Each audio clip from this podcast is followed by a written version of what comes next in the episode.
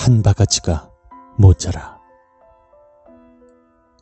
제가 초등학교 때 할머니께선 자궁암으로 인해 병원에 입원해 치료를 받으시곤 완쾌하셨습니다.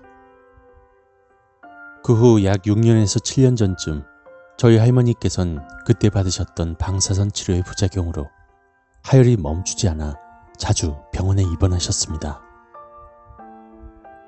1년 정도를 병원에 입원했다 퇴원했다가를 반복하셨고 연세가 많으셔서 그때는 자다가도 일어나 할머니가 잘 주무시고 계신지 아프진 않으신지 맘졸이는 나날이었습니다.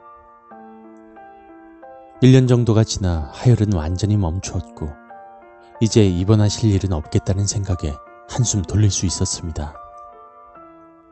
하지만 할머니께서는 입맛이 없으시다며 조금씩 조금씩 식사를 거부하셨고 겨우 죽 몇 숟가락 그러다 죽마저도 거부하시기 시작했습니다. 아무것도 드시지 않은 지 이틀 후 할머니께서는 거의 의식이 없으셔서 구급차를 불러 다시 병원으로 가시게 되었고 응급실에서 소생실로 들어가셨습니다. 다음날 병원에서는 가망이 없을 것 같다며 작은 병원으로 옮겨 입원하시길 권유했고 그렇게 할머니께선 의식을 차리지 못하신 채로 작은 병원으로 옮기셨습니다.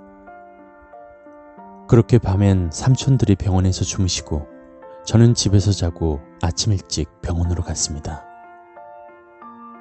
3일째 아침 병실 문을 연 순간 저는 놀라고 말았습니다. 할머니께서 침대에 걸터 앉아서 죽을 드시고 계셨던 겁니다. 의사 선생님께서는 아직은 기력이 없으시니 이틀 정도 더 입원했다가 퇴원해도 될 것 같다고 하셨답니다. 퇴원 후 전 할머니께 물어보았습니다. 할머니, 할머니 아파서 구급차 타고 병원 갔었는데 기억나?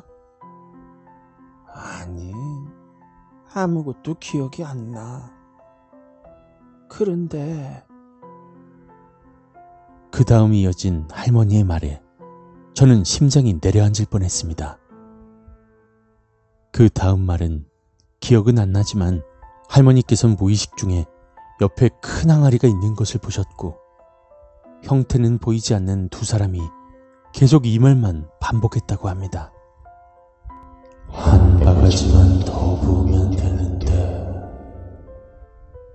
한 바가지만 한 바가지가 모자라